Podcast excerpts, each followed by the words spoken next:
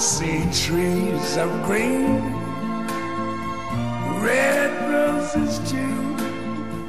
I see them bloom for me and you. And I think to myself, what a wonderful world.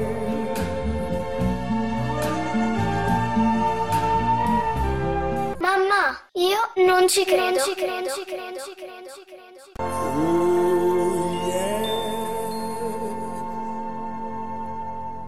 Cari amici, bentrovati per questa nuova puntata di Non ci credo qui a Radio Cooperativa. Oggi, come preannunciato l'ultima volta, studiamo insieme un documento redatto e pubblicato da Lega Ambiente nel mese di novembre 2019. È un documento di circa 100 pagine dal titolo molto significativo Il clima è già cambiato. Trovo questo titolo molto interessante perché continuiamo a parlare dei cambiamenti climatici come se si trattasse di qualcosa che riguarda il futuro, anche abbastanza lontano. Un amico mi faceva recentemente osservare che ai vecchi non gliene frega niente, tanto loro non ci saranno quando il disastro sarà compiuto. Sul menefreghismo dei vecchi non sono per niente d'accordo, perché credo che se vogliamo trovare dei valori di quelli di una volta, è proprio ad alcuni di loro che ci dobbiamo rivolgere. Sono tutti quelli che soffrono la situazione perché la capiscono, tutti quelli che non ne fanno una questione di partito politico, sono tutti quelli che hanno a cuore il futuro dei loro figli e dei loro nipoti. Certo, a guardarsi intorno sembra proprio che quel mio amico abbia ragione da vendere. La scorsa volta vi ho raccontato come sia fallita miseramente la COP25 di Madrid sui cambiamenti climatici e come i politici, quella manciata di potenti succubi dell'economia del carbonio, per usare una definizione di Greenpeace, non perdano occasione per farsi capire che a loro non importa nulla e che non sono disposti a barattare un solo voto con un intervento severo e duro contro gli spacciatori di effetto serra. Dunque, per tornare al titolo del lavoro di Legambiente, è giusto che si parli non di cambiamenti climatici come qualcosa di futuribile, ma di qualcosa che sta avvenendo e anzi che per molti versi, come vedremo questa sera, è già avvenuto. Il clima dunque è già cambiato. Ho spiegato mille volte da questo microfono quali sono i segnali a decine e decine che ci fanno capire come questo sia vero. Non voglio ripetermi ancora una volta, ma seguendo il dossier di Legambiente avremo in questo senso un mucchio di prove. Può darsi che qualcuno storca il naso perché usa un documento di una grande associazione ambientalista che non può, secondo quel qualcuno, per ovvie ragioni, essere obiettiva. Ribatto dicendo che a me Legambiente non è né antipatica né simpatica, è solo una fonte di informazione che uso spesso e leggo spessissimo per rimanere aggiornato su quanto succede da un punto di vista ambientale. L'associazione poi è tutt'altro che una cozzaglia di barricaderi e anzi è piuttosto vicina come posizioni a quelle di uno dei partiti attualmente al governo. E poi dove volete prendere informazioni sull'ambiente? Dai farmacisti? Dai pasticceri? O, Dio non voglia, dai politici? È ovvio che il merito di questa puntata come informazione è proprio dell'Associazione Legambiente. Il mio ruolo è solo quello di riassumere e semplificare il linguaggio dove sia necessario, anche se qua e là ci sono, devo dire, frequenti commenti personali che non ho saputo trattenere. Ricordo ancora una volta che le musiche che separano le varie sezioni sono tutte copyleft, cioè senza richiesta di diritto d'autore, raccolte dal sito specializzato giamendo.com. Premesso tutto questo, possiamo cominciare. Credo però che prima serva una ulteriore premessa. Qui si parla di clima, non di meteo. Non ci importa sapere se domenica prossima sarà il caso di organizzare una gita o di restarcene a casa a fare la polenta e guardare un bel film.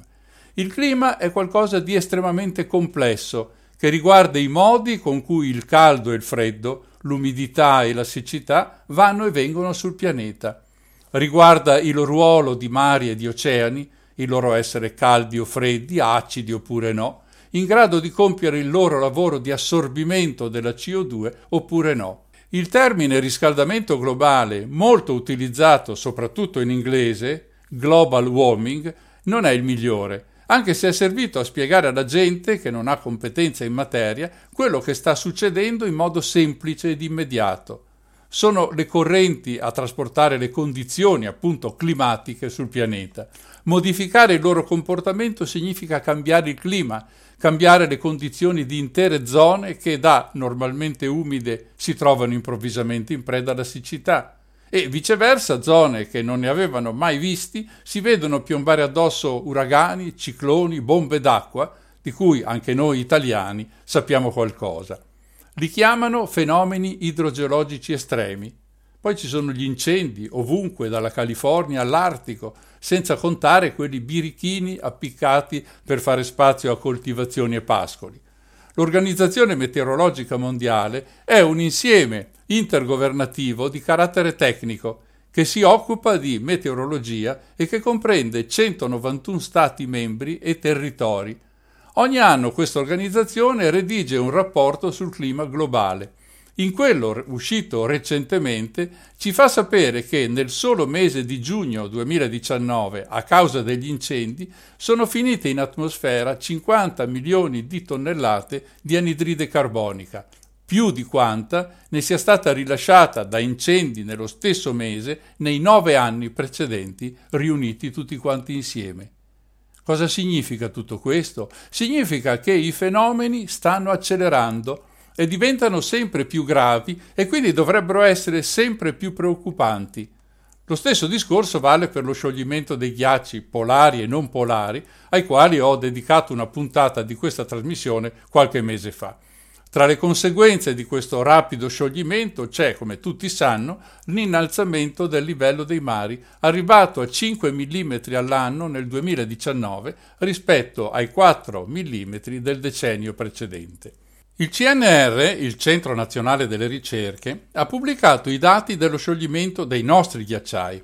Sulle Alpi nell'ultimo secolo si sono ridotti della metà. Uno dice, beh, in cent'anni.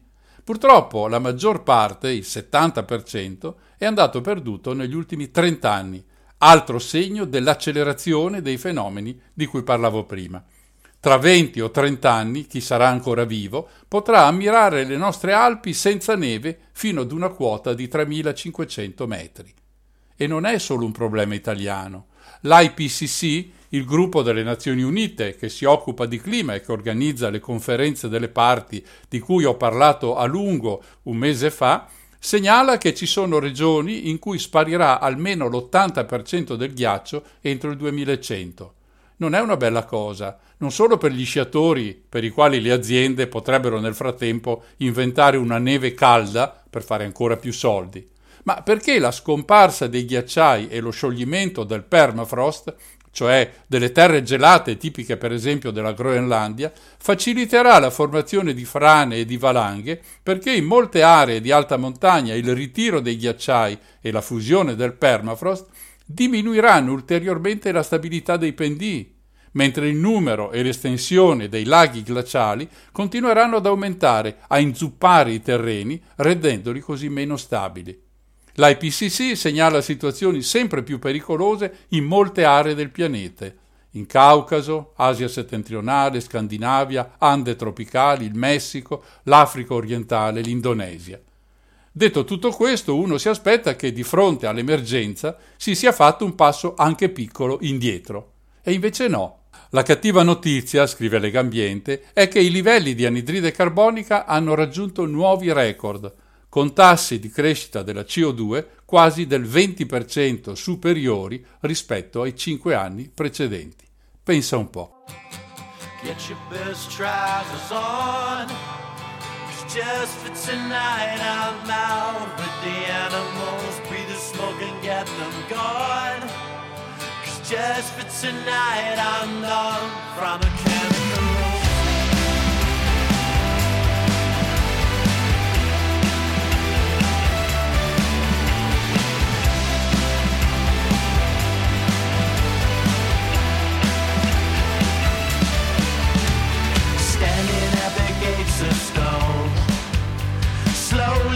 I guess I'm going out alone, freezing almost down to the bone.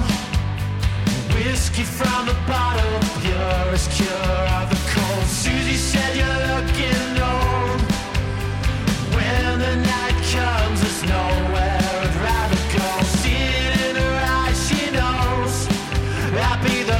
one standing on the first man home. Get your best trousers.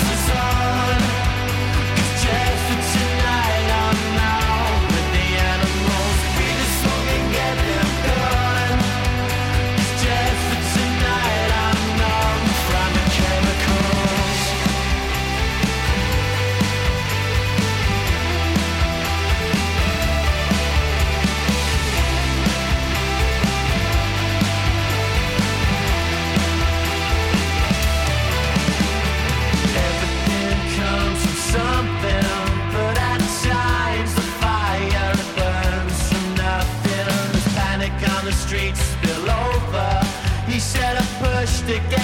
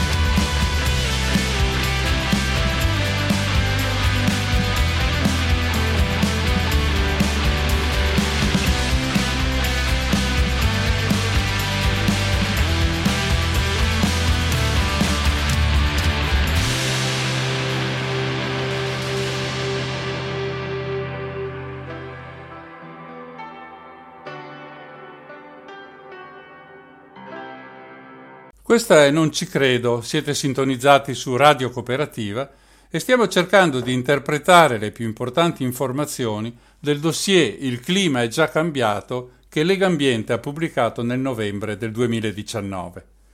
Uno degli aspetti che dovrebbero turbare le coscienze collettive è l'estensione dei fenomeni estremi che, nel 19, hanno colpito il pianeta. Sono distribuiti praticamente ovunque. Si è cominciato in primavera con Stati Uniti e Iran, seguiti poi da Argentina, Vietnam, Pakistan, India, Mozambico, Bahamas, Giappone, con migliaia di vittime e drammatiche perdite economiche. Abbiamo assistito ad alluvioni che hanno causato esondazioni di grandi fiumi come il Missouri, l'Arkansas e addirittura il Mississippi, e poi cicloni come quello Aidei in Africa, con un migliaio di morti e danni a quei paesi per diversi miliardi di dollari. In India, al contrario, è stata la siccità, con oltre 200 giornate consecutive senza pioggia, a prosciugare i quattro maggiori bacini idrici, siccità ripetutasi anche in Namibia, forse la peggiore dell'ultimo secolo. Questi sono solo esempi, ma c'è anche chi i conti li fa completamente mettendo insieme tutte le disgrazie annuali. I dati che riporto si riferiscono al 2018 in quanto il 2019 ancora non era terminato quando usciva il rapporto di Legambiente. Sono ben 850 i disastri naturali mondiali, con un costo complessivo di ben oltre 500 miliardi di dollari. Forse potremmo soffermarci, per questo l'ho detto diversamente, a pensare un attimo se quell'aggettivo naturale sia appropriato. Sono sicuramente fenomeni che avvengono in natura, ma che la causa prima sia la natura stessa mi lascia molto perplesso. Certo, i soldi sono importanti, lo sono di più le vite che sono andate perdute per queste cause. 10.400 nel 2018. Analizzando i dati degli ultimi 30 anni si scopre il trend di crescita di questi fenomeni e delle loro conseguenze. L'Organizzazione Mondiale della Sanità, supportata da ricerche eseguite dalle università di Pisa e del Pennsylvania, stimano che tra il 2030 e il 2050 saranno, attenzione, 250.000 le vittime delle alluvioni, delle frane, degli smottamenti dovuto al clima cambiato così radicalmente ogni anno. Il dossier di Legambiente, precisamente dell'Osservatorio Città Clima, ha lo scopo di esaminare questi stessi aspetti, ma sul suolo italiano. Il primo valore è di per sé allarmante. Negli ultimi nove anni ben 350 comuni sono stati colpiti da fenomeni estremi, con 563 eventi registrati sulla mappa del rischio climatico. Separando per aree geografiche questi fenomeni, si evince che sono le città quelle a maggior rischio, ma anche perché è qui che vive la maggior parte della popolazione mondiale. Ed è qui che i fenomeni come alluvioni, trombe d'aria, piogge violente stanno diventando elementi che non conoscevamo, ma con i quali siamo costretti a convivere e in futuro lo saremo sempre di più. La domanda allora diventa perché nelle città il rischio è maggiore? Primo, cominciamo con le alluvioni. Dal 2010 ad oggi, 2019, ci sono stati 211 allagamenti e 75 esondazioni fluviali. Stiamo parlando dell'Italia. Ognuno di noi può rendersi conto di come vanno le cose. Assistiamo a violenti piogge, spesso a vere e proprie bombe d'acqua, seguite da periodi di grande siccità. E non è certo un mistero che ciò dipenda anche dal modo in cui il territorio è stato trasformato, riducendo la capacità di reagire a questi eventi. Il consumo di suolo, l'impermeabilizzazione delle aree urbane, sostituendo prati e alberature con strade, case, supermercati, parcheggi, hanno qualche cosa a che fare con questo.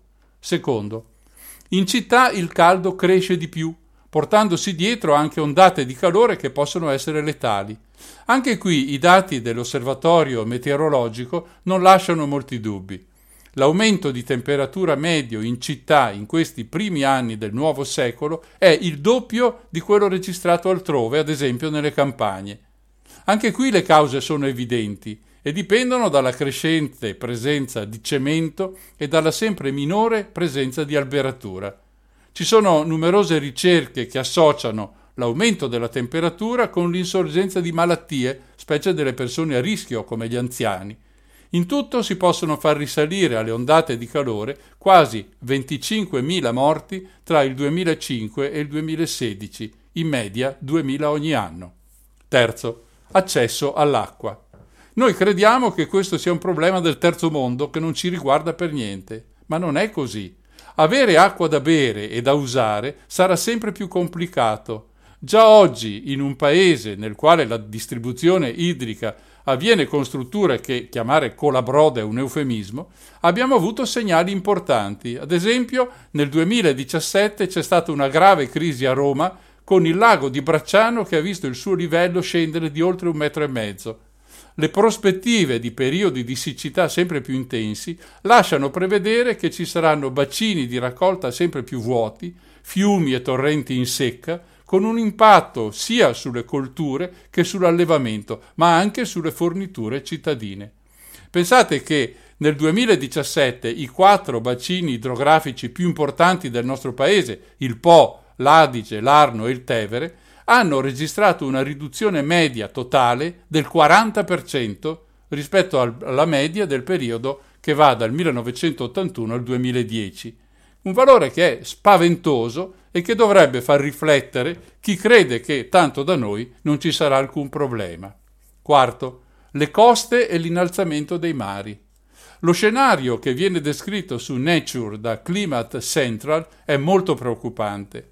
Anche se l'uomo si impegnerà a rinforzare le proprie difese, l'innalzamento del livello dei mari causato soprattutto dalla scomparsa dei ghiacci polari e dei ghiacciai manderà sott'acqua almeno una volta l'anno 300 milioni di persone nel mondo entro il 2050.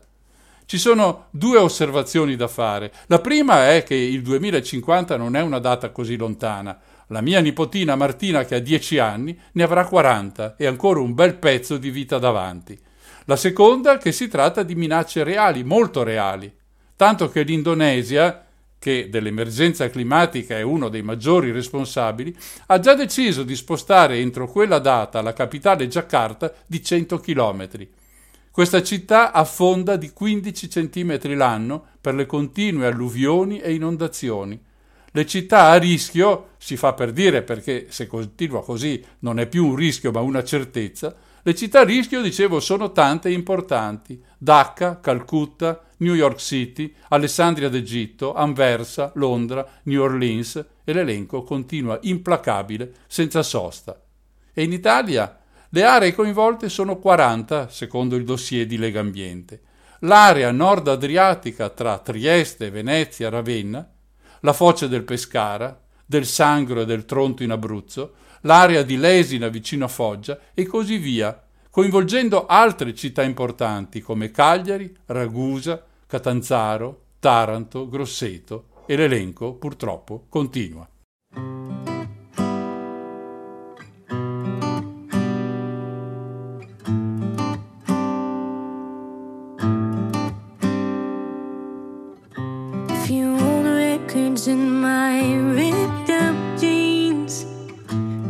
To match my heart in this tragedy. Holding on to any part of me that was once convicted. Maybe I'll meet another and feel some sparks. Forget about you when we're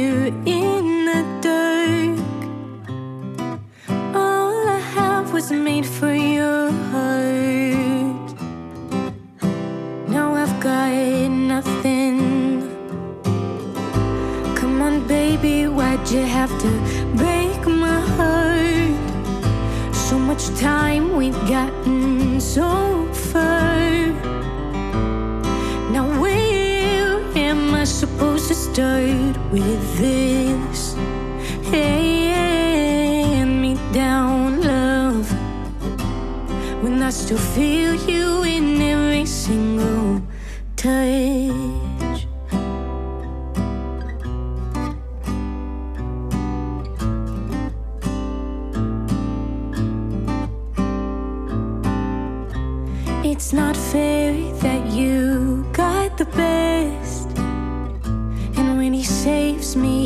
Just get the rest. How'd I get caught up in this mess? Now I've got nothing. Oh, come on, baby, why'd you have to break my heart? So much time we'd gotten so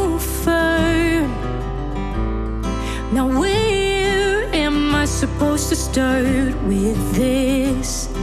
Hand me down, love. When I still feel you in every single touch.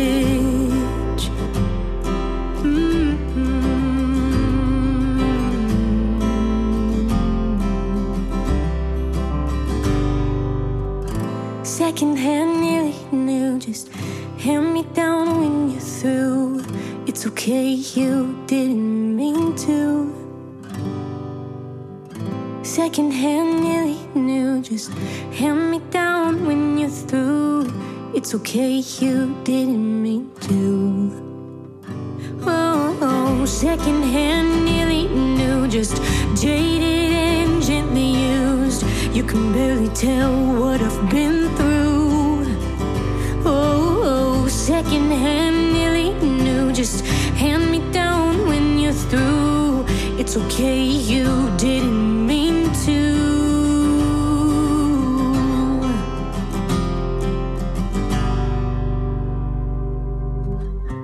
So much time dreaming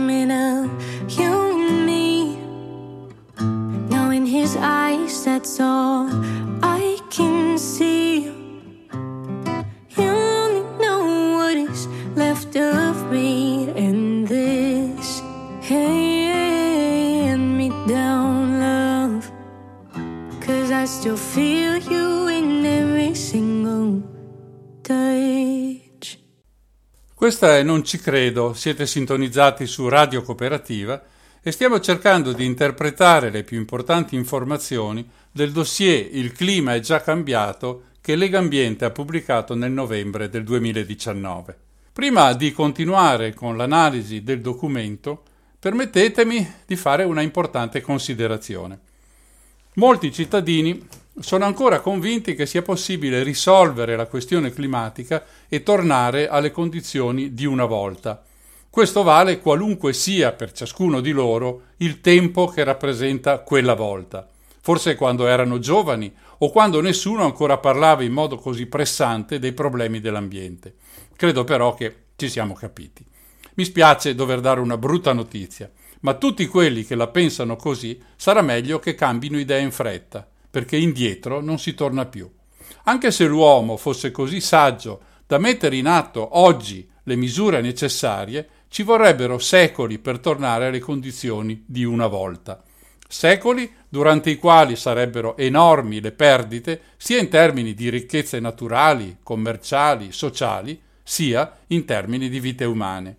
E poi lo vediamo ogni giorno, L'uomo non è culturalmente attrezzato per fare questo, è un poco di buono che razzola nel suo porcile per raccogliere qualche briciola di potere o di denaro. Guardate i politici, quello che fanno, quello che dicono, la lentezza con la quale agiscono. E poi ditemi voi se potete sperare che siano loro a risolvere una qualsiasi questione che riguardi il clima. Disfattismo? Può anche darsi, ma se siete arrivati adesso in questi discorsi, aspettate un po' a giudicare, perché è evidente che ne sapete ancora troppo poco. Chi invece vi è immerso da 40 anni è molto disilluso e non riesce a guardare con ottimismo né al futuro prossimo né tantomeno a quello remoto. Ma torniamo a noi. Se dunque non si può tornare indietro, che cosa si può fare? Bisogna preparare l'uomo e le strutture che usa per il nuovo scenario che abbiamo di fronte. Uno scenario che è quello descritto dal rapporto di Lega Ambiente, le alluvioni, i colpi di calore, gli smottamenti, le città sommerse, le specie tropicali nelle acque di sottomarina e tutto il resto. Adeguarsi è la parola d'ordine. Il popolo non lo fa, ma solo perché, per sua colpa, ma anche per una società che tale l'ha voluto, è in questo campo più ignorante di una meba e dunque ben gli sta. Torniamo adesso al dossier di Legambiente. La prossima domanda che l'associazione si fa è questa. Chi paga per tutto questo?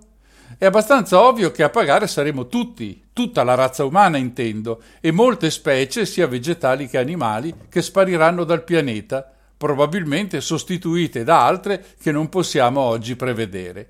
A pagare il conto più salato saranno i più poveri, Certo non quelli che inquinano di più, perché loro sono non solo più ricchi, ma anche più attrezzati culturalmente, tecnologicamente, organizzativamente, ad adattarsi per mitigare, altro termine da usare in questo campo, le conseguenze del disastro climatico. Ci sono innumerevoli studi che prevedono quello che accadrà. L'innalzamento del mare metterà in gravi difficoltà le città costiere, anche quelle che si trovano a meno di 10 metri sul livello del mare e che contengono oggi un miliardo di persone, per non parlare di quei 250 milioni che vivono in città a meno di un metro dall'acqua. Il progetto europeo Copernicus Health ha pubblicato una ricerca sul caldo nelle città stabilendo che nel periodo 2021-2050, cioè nei prossimi 30 anni, ci sarà un aumento medio dei giorni di ondate di calore tra il 370 e il 400%, con un ulteriore aumento dopo il 2050 fino addirittura al 1100%, 10 volte di più. Significa che se oggi a Roma abbiamo due giornate di questo tipo in un anno, nel 2030 potrebbero essere 28, con una quantità di morti che cresce di conseguenza. E chi morirà? Ovviamente i più poveri, quelli che non si potranno permettere un adeguato sistema di raffrescamento.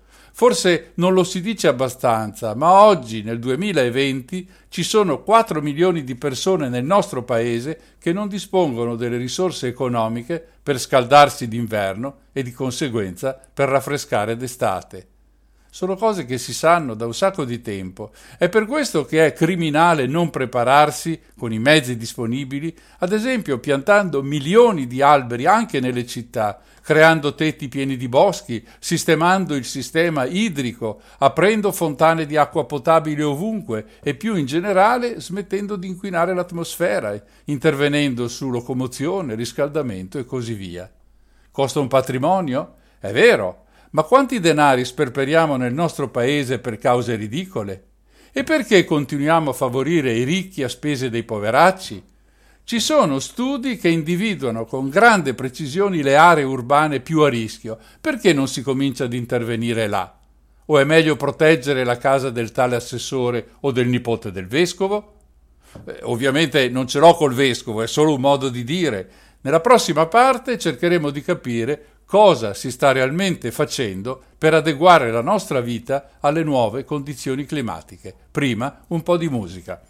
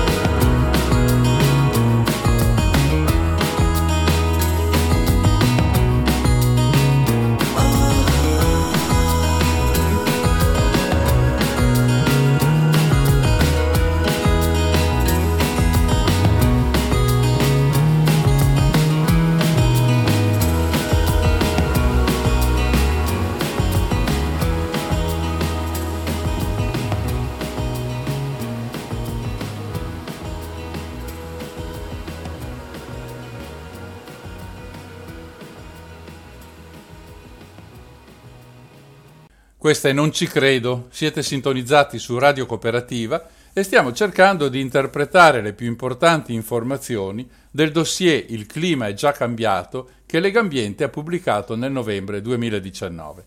Prima di entrare nel merito dei provvedimenti adottati o adottabili, cerchiamo di capire perché l'Italia è un paese a rischio e in quale misura.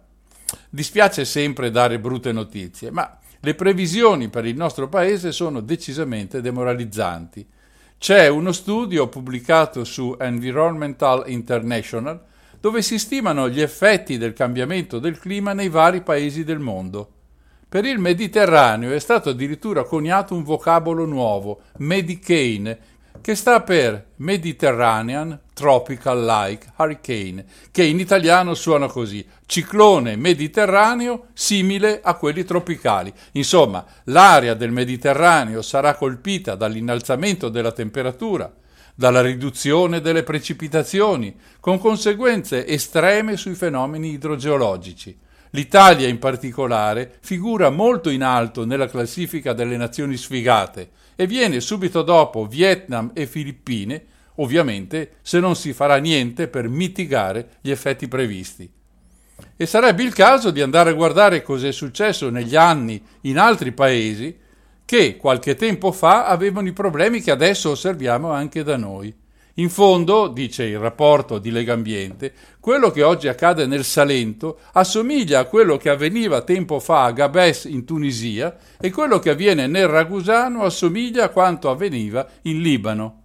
Terreni che là sono ormai aridi e non si capisce perché da noi dovrebbe essere diverso. C'è poi da aggiungere che viviamo in uno dei paesi più delicati dal punto di vista idrogeologico. Pensate, il 91% dei comuni italiani sono a rischio frane o alluvioni, con quasi 2 milioni di cittadini preoccupati per le frane e più di 6 milioni per le alluvioni. E ancora, negli ultimi 60 anni la superficie artificiale, eh, potete leggerla come cemento e affini, la superficie artificiale è quasi triplicata per non parlare dell'abbandono delle zone rurali e montane, che ovviamente non ha certo rafforzato la tenuta di quei territori rispetto ai fenomeni estremi. Le stesse amministrazioni comunali hanno fornito dati allarmanti sul rischio idrogeologico delle loro strutture. Le case e interi quartieri nel 70% dei comuni coinvolti scuole e ospedali nel 15% dei casi, strutture ricettive, alberghiere e commerciali nel 21%. E cosa ha fatto l'amministrazione di fronte a tutto questo? Nel 2014 viene istituita l'unità di missione contro il dissesto idrogeologico, chiamata Italia Sicura, tutto attaccato. È stata chiusa nel 2018 riportando tutte le competenze al Ministero dell'Ambiente. In aprile scorso ecco il piano contro il dissesto, chiamato Proteggi Italia, questa volta staccato. Purtroppo tutti gli interventi decisi fanno riferimento a quelli già presenti nelle vecchie strutture, senza tenere in nessun conto le novità che i cambiamenti climatici comportano mano a mano che passa il tempo, addirittura di anno in anno. E poi sono stati stanziati e spesi una montagna di soldi per riparare i danni, mentre poche risorse sono state destinate alla prevenzione che dovrebbe essere assolutamente in cima alla lista delle priorità. Quella dei danni è un'altra storia tipicamente italiana. Su di essi si piange al momento del disastro per poi dimenticarsi completamente che sono episodi che possono ricapitare, sono dei segnali che vanno colti e ai quali va data un'importanza enorme. È questo che va fatto, mettere in campo risorse tecniche ed economiche per evitare il continuo ripetersi di fenomeni che tutti sanno che prima o poi si ripresenteranno. Questa è la prevenzione. Negli ultimi 70 anni pianciamo oltre 5.500 morti causati dalle oltre 4.000 frane o alluvioni. Secondo i dati del Ministero, dal 1944 al 2018, quindi dopo la Seconda Guerra Mondiale, sono stati spesi quasi 80 miliardi di euro per riparare i danni. Italia Sicura ha calcolato che il nostro paese paga in media 3 miliardi e mezzo l'anno a causa degli eventi da dissesto e le quote crescono col passare del tempo perché gli effetti del cambiamento climatico si fanno sentire e come. Dal 2013 sono stati aperti 92 casi di emergenza alluvionale per un danno totale di oltre 11 miliardi, ma ai commissari incaricati è arrivato poco più di un miliardo. È l'ISPRA a fornire i dati di quanto lo Stato ha investito in prevenzione. Negli ultimi vent'anni la media è stata di 266 milioni di euro l'anno, ripartiti tra danni e prevenzione, ma nel tragico rapporto di 4 a 1, vale a dire che la somma riservata alla prevenzione è di appena 53 milioni di euro. Ma tutti sanno, lo sanno tutti, che un euro speso in prevenzione fa risparmiare fino a 100 euro in riparazione di danni. Insomma, quello che emerge drammaticamente è che viviamo in un paese che non dispone di un indirizzo strategico che metta al primo posto delle politiche di intervento, cioè delle cose da fare praticamente e non delle infinite parole dei parolai che ci governano, di quelli che ne discutono anche in questa radio, che metta al primo posto, dicevo, le scelte sull'adattamento al nuovo clima. I Renzi, i Di Maio, i Salvini sono solo persone che arrivano, fanno qualche danno e poi se ne vanno. Ma la gente che soffre per un ambiente sempre più ostile è sempre là. E se non si provvede a rendere il paese pronto per le grandi novità che si stanno verificando, saranno guai seri per tutti loro.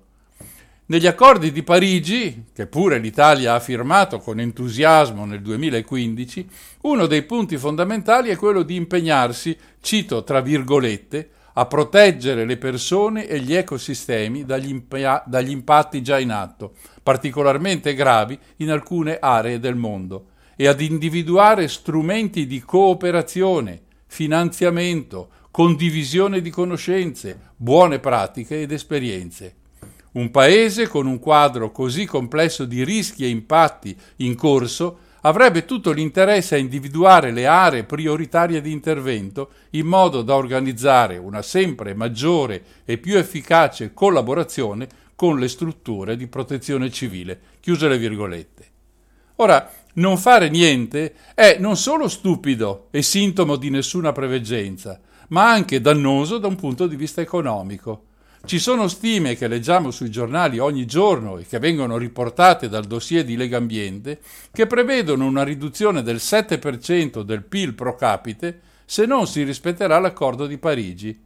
In questo senso andrebbe ancora peggio a paesi più grandi del nostro come la Russia, 9% in meno del PIL, Stati Uniti, Canada, che vedrebbero il loro PIL pro capite ridursi addirittura dell'11 e rispettivamente del 13%. Questi dati provengono dalla ricerca pubblicata dal National Bureau of Economic Research, un'organizzazione di ricerca economica statunitense che è in piedi e opera fin dal 1920, quindi da esattamente 100 anni. Ora, perdere soldi non è certo bello, ma le previsioni, nel caso non si facesse quel che va fatto in base agli accordi di Parigi, prevedono anche circa 200.000 morti l'anno entro questo secolo per ondate di calore e fenomeni estremi. Altro che coronavirus.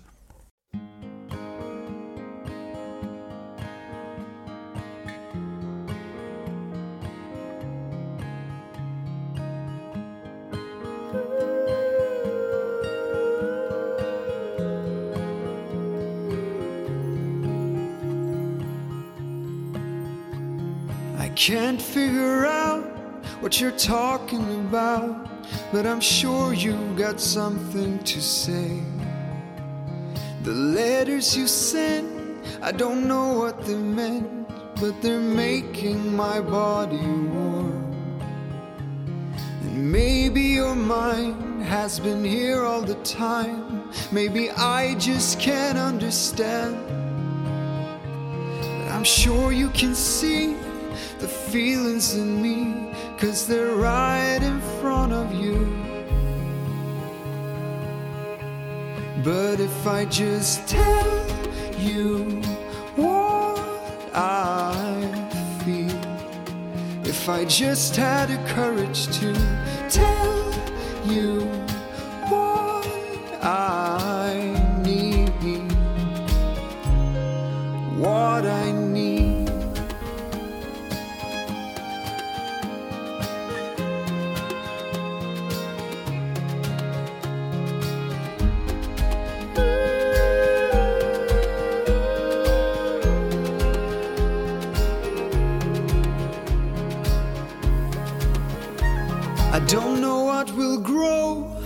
time will show. But I'm willing to give what it takes. If you ever fell love, then give me a try. Can't you see how my longing aches? But if I just tell you what I feel, if I just had the courage to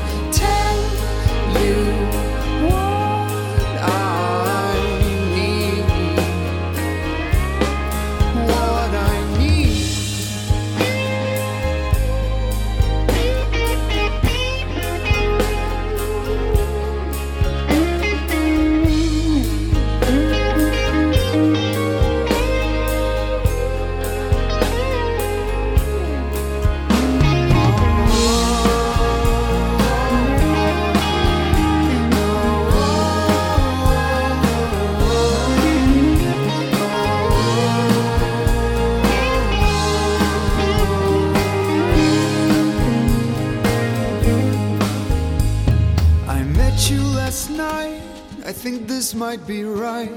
Cause my chest feels like summer now. And the words that you said, they're all stuck in my head.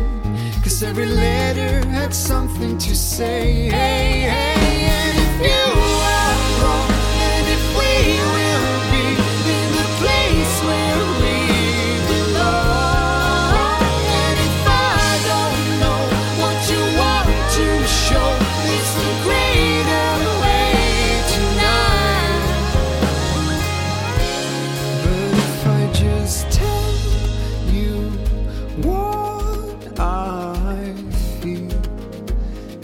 just had the courage to. Questa è Non ci credo. Siete sintonizzati su Radio Cooperativa.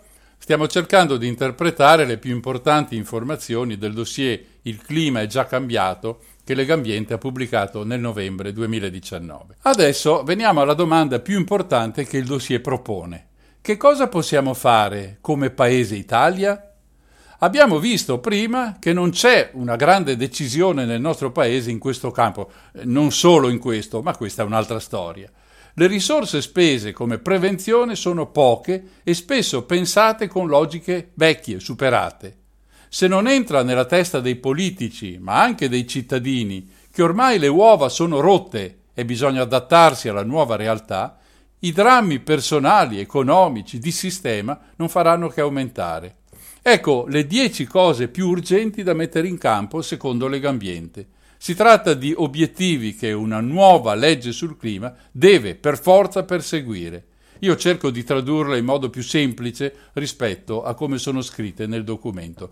Oh, come ho detto, sono 10 obiettivi. Primo, Enea, l'Agenzia Nazionale per le Nuove Tecnologie, l'Energia e lo Sviluppo Economico, che è un'organizzazione associata al Ministero dello Sviluppo, ha individuato le aree in cui si possono verificare più probabilmente delle esondazioni, delle alluvioni in questo secolo. La causa legata all'emergenza climatica è l'innalzamento del livello dei mari. Ecco, in queste aree si deve vietare di costruire abitazioni e strutture, rivedendo tutti i piani urbanistici, di modo da impedire nel prossimo futuro danni alle persone e alle cose. Secondo, oggi in quelle aree ad alto rischio idrogeologico sono presenti costruzioni di vario genere, sia private che pubbliche.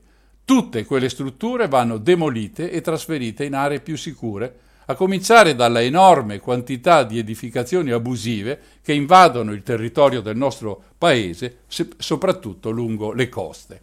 Terzo, un altro problema è quello della cosiddetta permeabilità dei terreni.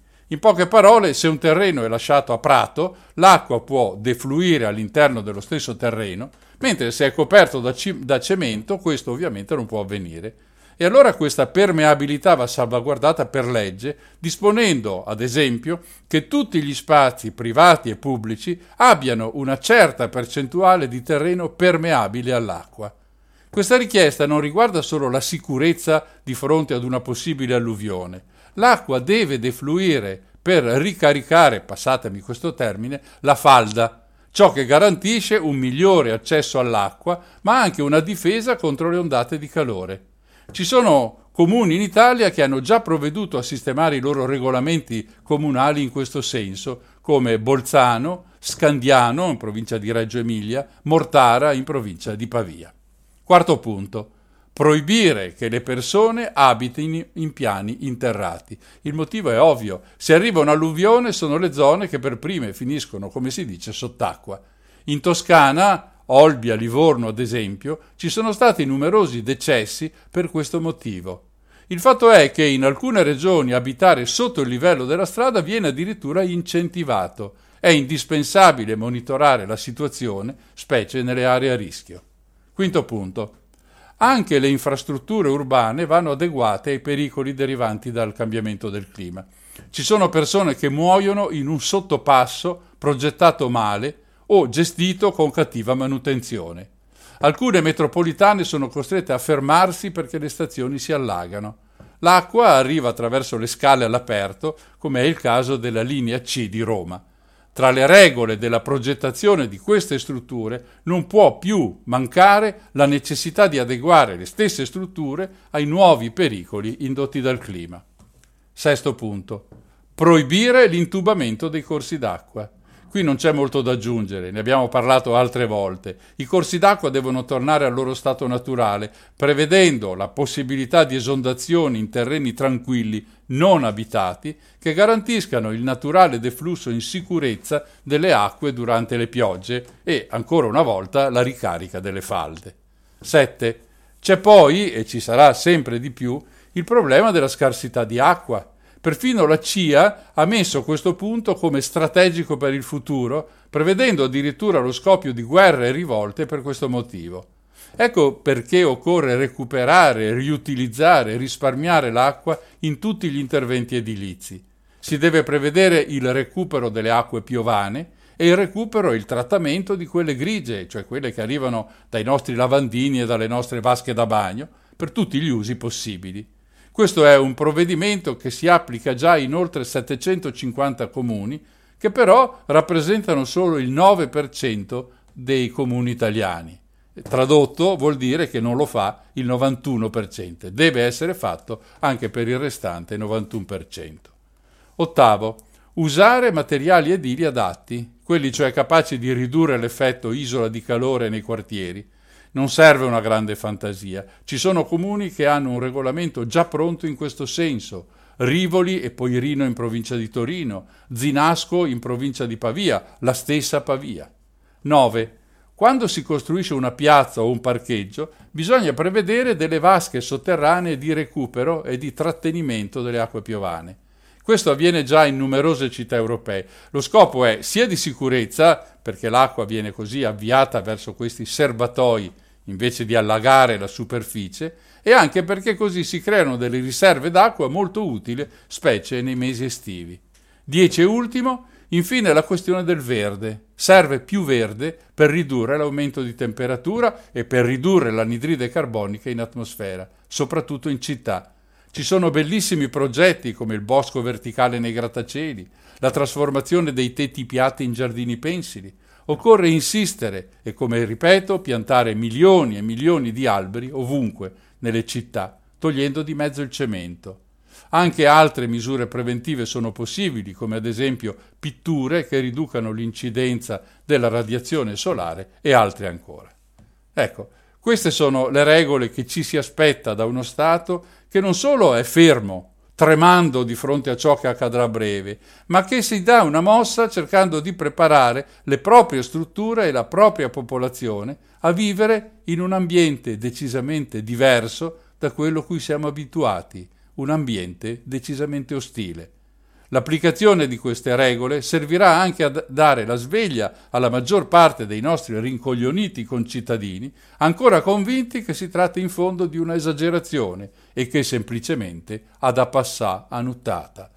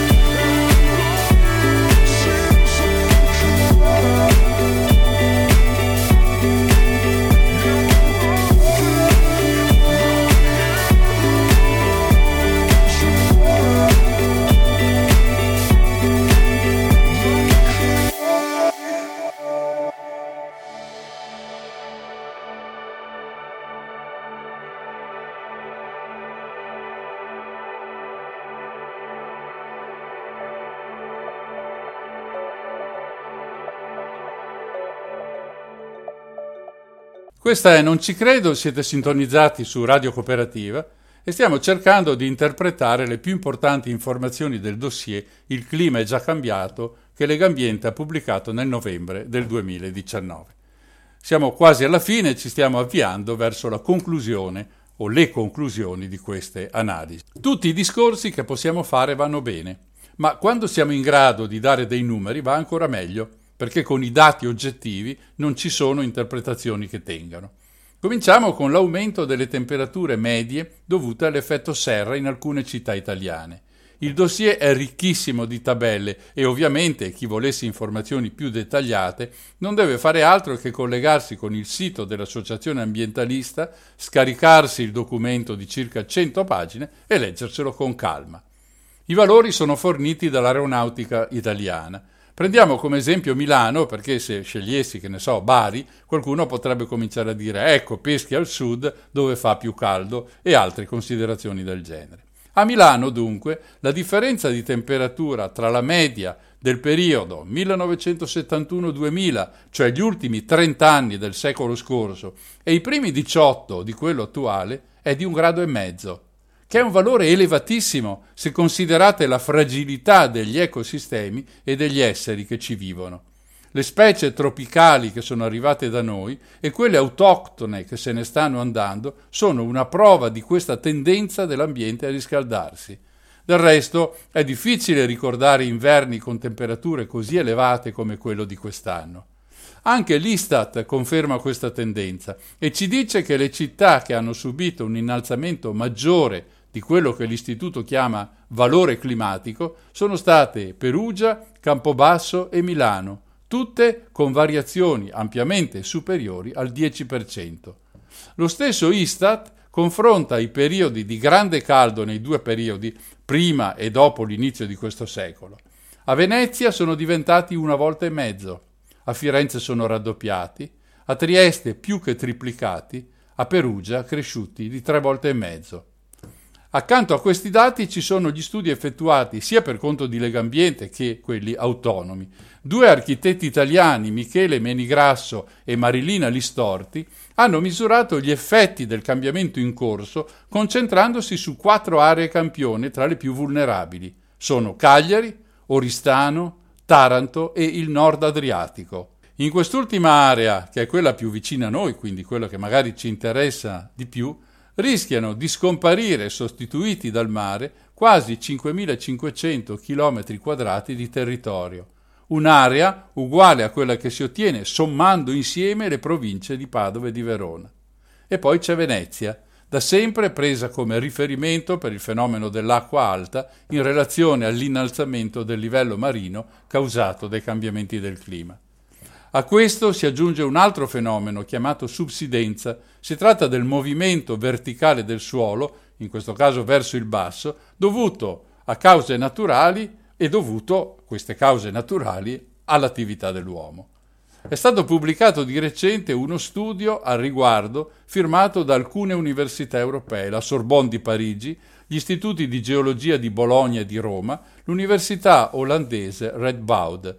L'analisi è fatta per la zona del Mediterraneo, ma specificatamente per la laguna di Venezia le previsioni sono di un aumento entro il 2100 tra 60 e 82 cm del livello del mare, con le conseguenze catastrofiche che credo nessuno abbia difficoltà ad immaginare. C'è poi un lungo elenco del tipo di danni che i fenomeni legati al cambiamento del clima possono indurre, ne abbiamo già parlato, ma possiamo ricordare alcuni fenomeni avvenuti recentemente. Dal 2000 ad ottobre 2019 ci sono stati 193 casi di danni ad infrastrutture dovuti a piogge intense, 73 giorni di stop a metropolitane e treni urbani, di cui 26 a Roma e 16 a Milano. Nello stesso periodo abbiamo assistito a 72 giorni di blackout elettrici dovuti al maltempo in ogni parte del paese da nord a sud. Si sono verificate piogge intense in tempi brevissimi. In media sono piovuti in 56 ore 325 mm d'acqua, una quantità pazzesca che corrisponde a quella mediamente piovuta in sei mesi in una regione. Ci sono poi i danni al patrimonio archeologico, a quello storico, a quello culturale. L'ISPRA ci dice che i siti di questo tipo a rischio alluvioni sono poco meno, ascoltate, di 30.000. E arriviamo ai fenomeni più infrequenti in passato dalle nostre parti. Abbiamo detto che ci sono stati recentemente inverni nettamente più caldi che in passato. Mentre preparo questo pezzo, nella prima settimana di febbraio, arriviamo ad avere temperature anche di 13-14 gradi Celsius e anche più, una vera follia per chi ricorda questo mese vent'anni fa. Ma è durante l'estate che alle nostre latitudini l'effetto climatico può avere e avrà le conseguenze più gravi sulla salute umana. E lo è molto di più nelle città che in campagna. L'aumento della temperatura oltre i valori abituali permane in mezzo a tutto il cemento della città anche di notte e questo impedisce al nostro organismo un recupero di energia per continuare una vita decente. Ho già detto che l'estate del 2019 è stata la terza più calda di sempre e che dei 19 anni di questo secolo, ben 18, cioè quasi tutti, sono stati i più caldi di sempre. Parliamo di differenze rispetto alle temperature previste di 3 o 4 gradi, che sono poi moltiplicati come temperatura percepita in zone molto umide come, tanto per citare la città dove vivo, Padova. A questo si affiancano gli incendi, che saranno anche provocati da disgraziati farabutti, ma la siccità conseguente ad una temperatura più elevata certo non aiuta. C'è ancora da aggiungere che non esiste uno schema ben definito. Ad esempio, l'estate del 2018 è stata la più calda di sempre nel nord Europa, con valori davvero eccezionali per quelle zone. Da noi è stata bizzarra perché al caldo di alcune settimane ha fatto seguire abbondanti precipitazioni ma nonostante questo è comunque risultata essere la quinta estate più calda di sempre. È ovvio che questo stato di cose incide profondamente anche sulla produzione di cibo e sulla disponibilità di acqua, cioè sulle fonti della nostra sopravvivenza su questo pianeta.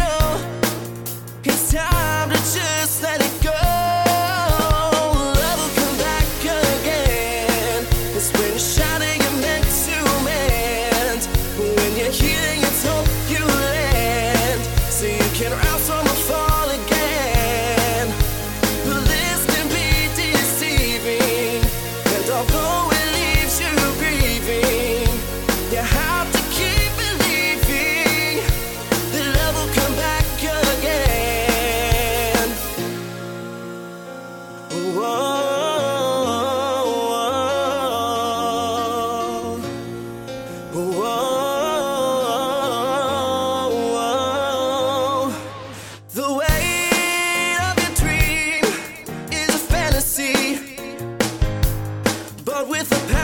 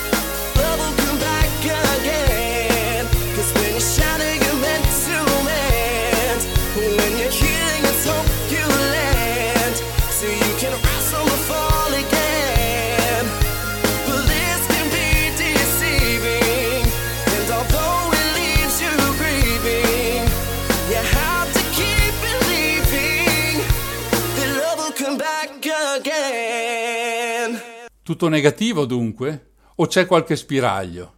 Per chiudere questa puntata di Non ci credo sul documento pubblicato da Legambiente nel novembre 2019 e intitolato Il clima è già cambiato, voglio proporvi uno degli ultimi passaggi con un riferimento tra l'altro anche alla città dove Radio Cooperativa ha la sua sede. Sono le grandi aree urbane quelle più a rischio per gli effetti del cambiamento climatico soprattutto quelle ondate di calore che mettono a rischio la salute delle fasce di popolazione più deboli come gli anziani e i bambini. Per questo aumenta il numero delle città che si stanno attrezzando con interventi che le facciano trovare pronte in un futuro che ormai è vicinissimo.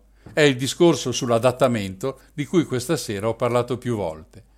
Alcune città europee hanno ben capito che aria tira e hanno cominciato a cambiare la propria politica in questa direzione e anche in quella della mitigazione degli effetti dei cambiamenti climatici. Mitigazione significa cercare di ridurre quegli effetti, ad esempio piantando alberi invece di tagliarli. Sono ormai sette anni che l'Europa ha un quadro normativo, cioè un insieme di leggi, che punta a rendere il continente più resiliente ai cambiamenti e soprattutto, lo cito tra virgolette, riconoscere l'importanza di affrontare l'adattamento con la stessa priorità della mitigazione. Si può partire, ad esempio, dall'assetto urbanistico nella direzione di cui abbiamo prima dato il decalogo di Legambiente. È ovvio che trattandosi di scelte politiche e amministrative ci vuole la partecipazione di tutti a qualsiasi livello decisionale e soprattutto un coordinamento che spetta ai singoli Stati, oltre che al Parlamento europeo. Ci vuole gente preparata in questo settore, capace di reagire ai cambiamenti che sono già in corso. In questo senso si è già mossa la Direzione Generale Clima, che è un'organizzazione europea che proprio del clima e dei suoi cambiamenti si occupa, elaborando una piattaforma dal titolo Strategie di adattamento per le città europee, che ha due obiettivi principali. Primo, sensibilizzare sull'importanza di prepararsi ai cambiamenti climatici nelle città con lo scambio di buone pratiche e sviluppare strumenti e linee guida per le città sull'adattamento. Secondo, fornire un programma pilota di capacity building e di assistenza selezionato in Europa sullo sviluppo ed implementazione delle strategie di adattamento. Il documento a questo punto elenca varie città, sia straniere che italiane, nelle quali sono state avviate delle pratiche di adeguamento e di mitigazione di vario genere. Tra queste c'è anche Padova, dove dal 2011 esiste un piano d'azione per l'energia sostenibile. Tra gli obiettivi un vecchio discorso di cui personalmente sento parlare da almeno 30 anni, la realizzazione dell'idrovia per il collegamento fluviale tra Padova e Venezia per il trasporto e lo smistamento delle merci, quale opera di forte rilevanza sia per la mitigazione che per l'adattamento. E poi ci sono naturalmente molte altre informazioni sulle altre città. Tutte queste ulteriori informazioni possono essere lette scaricando il documento dal sito di Legambiente, come ho già avuto modo di dire. Io voglio concludere questa puntata di Non ci credo facendo riferimento ad un altro documento pubblicato il 4 dicembre scorso da parte dell'Agenzia Europea dell'Ambiente sullo stato dell'ambiente.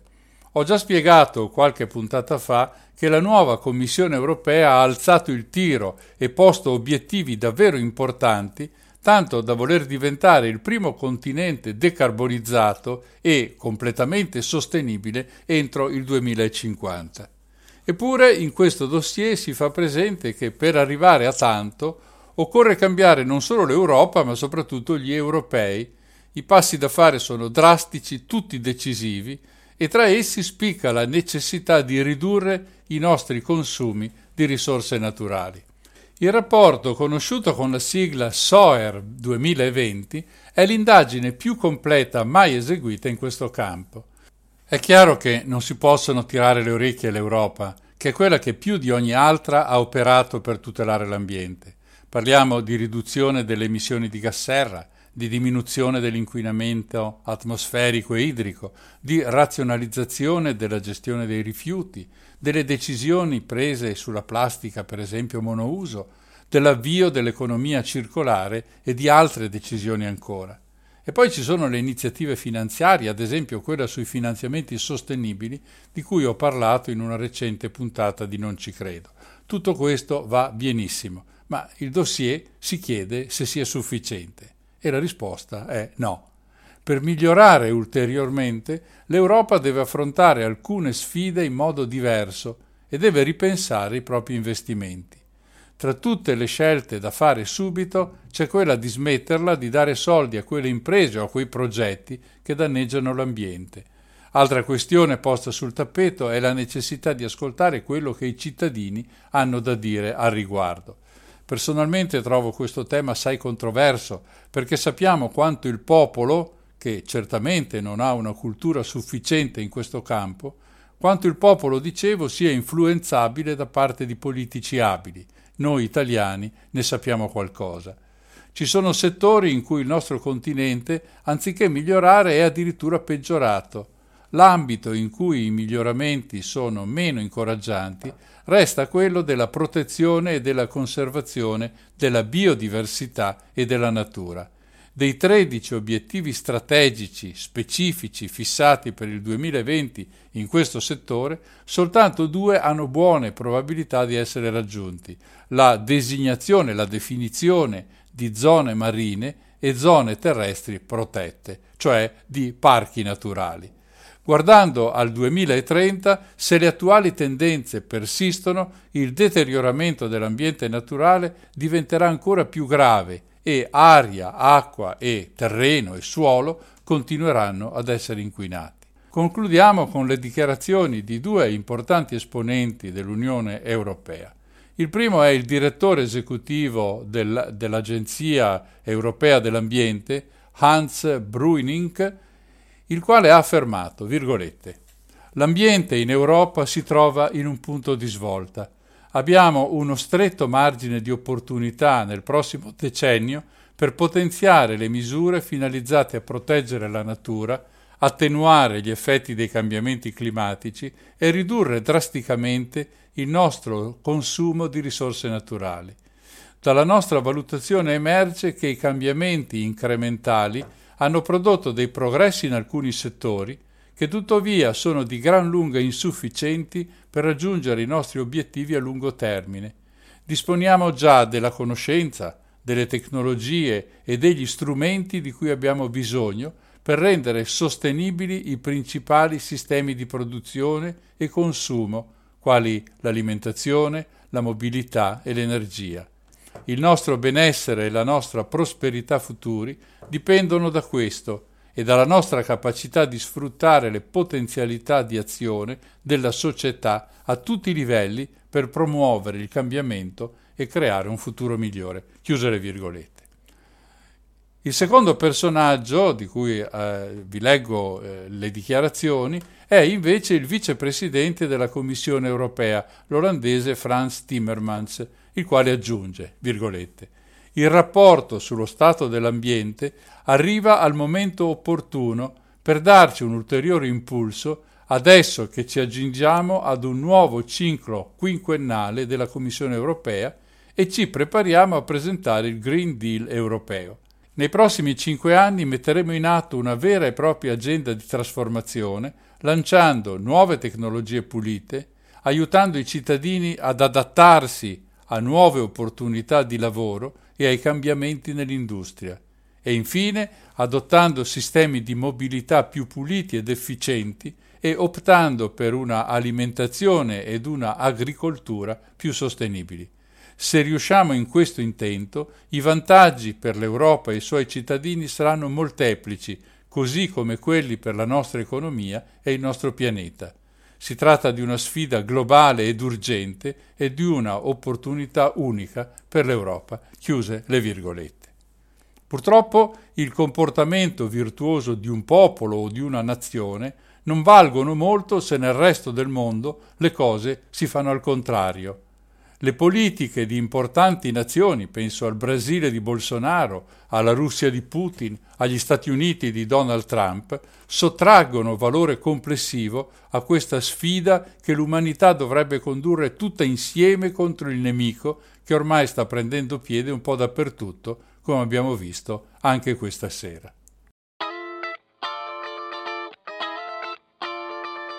Do you feel the same?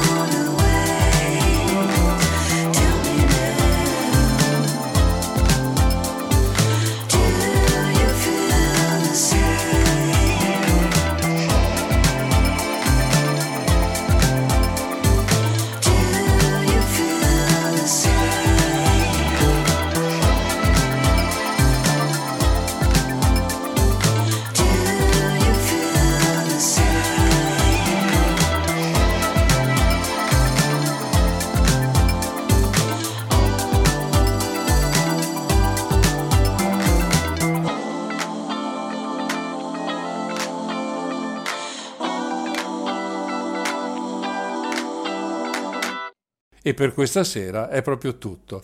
Abbiamo passato in rassegna il dossier Il clima è già cambiato di Legambiente. Un ringraziamento va diretto a questa associazione che non manca mai di farci conoscere la situazione dell'ambiente sia a livello locale che generale.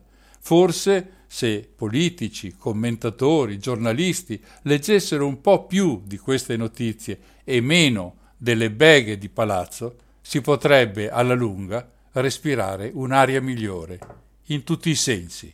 Da Mario il solito affettuoso saluto.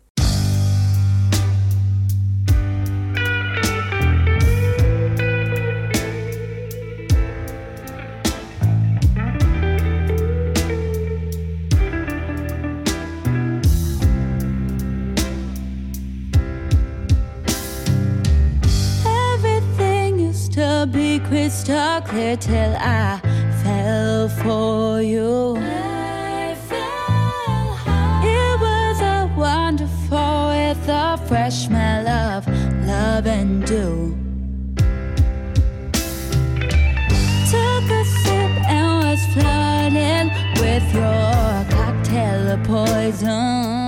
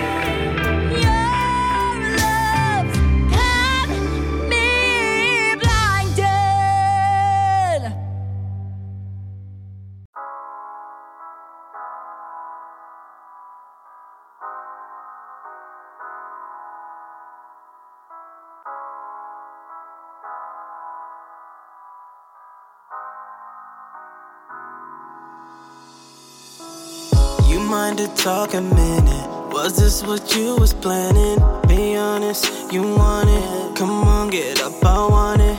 Hands full of innocence, touching you when I sin. Admit it, you've been with it. No witnesses committed. At first it felt so wrong. They wanted us no more. The love we have held on. There's nothing breaking us up. Steady wanted what we were. Only you're just enough.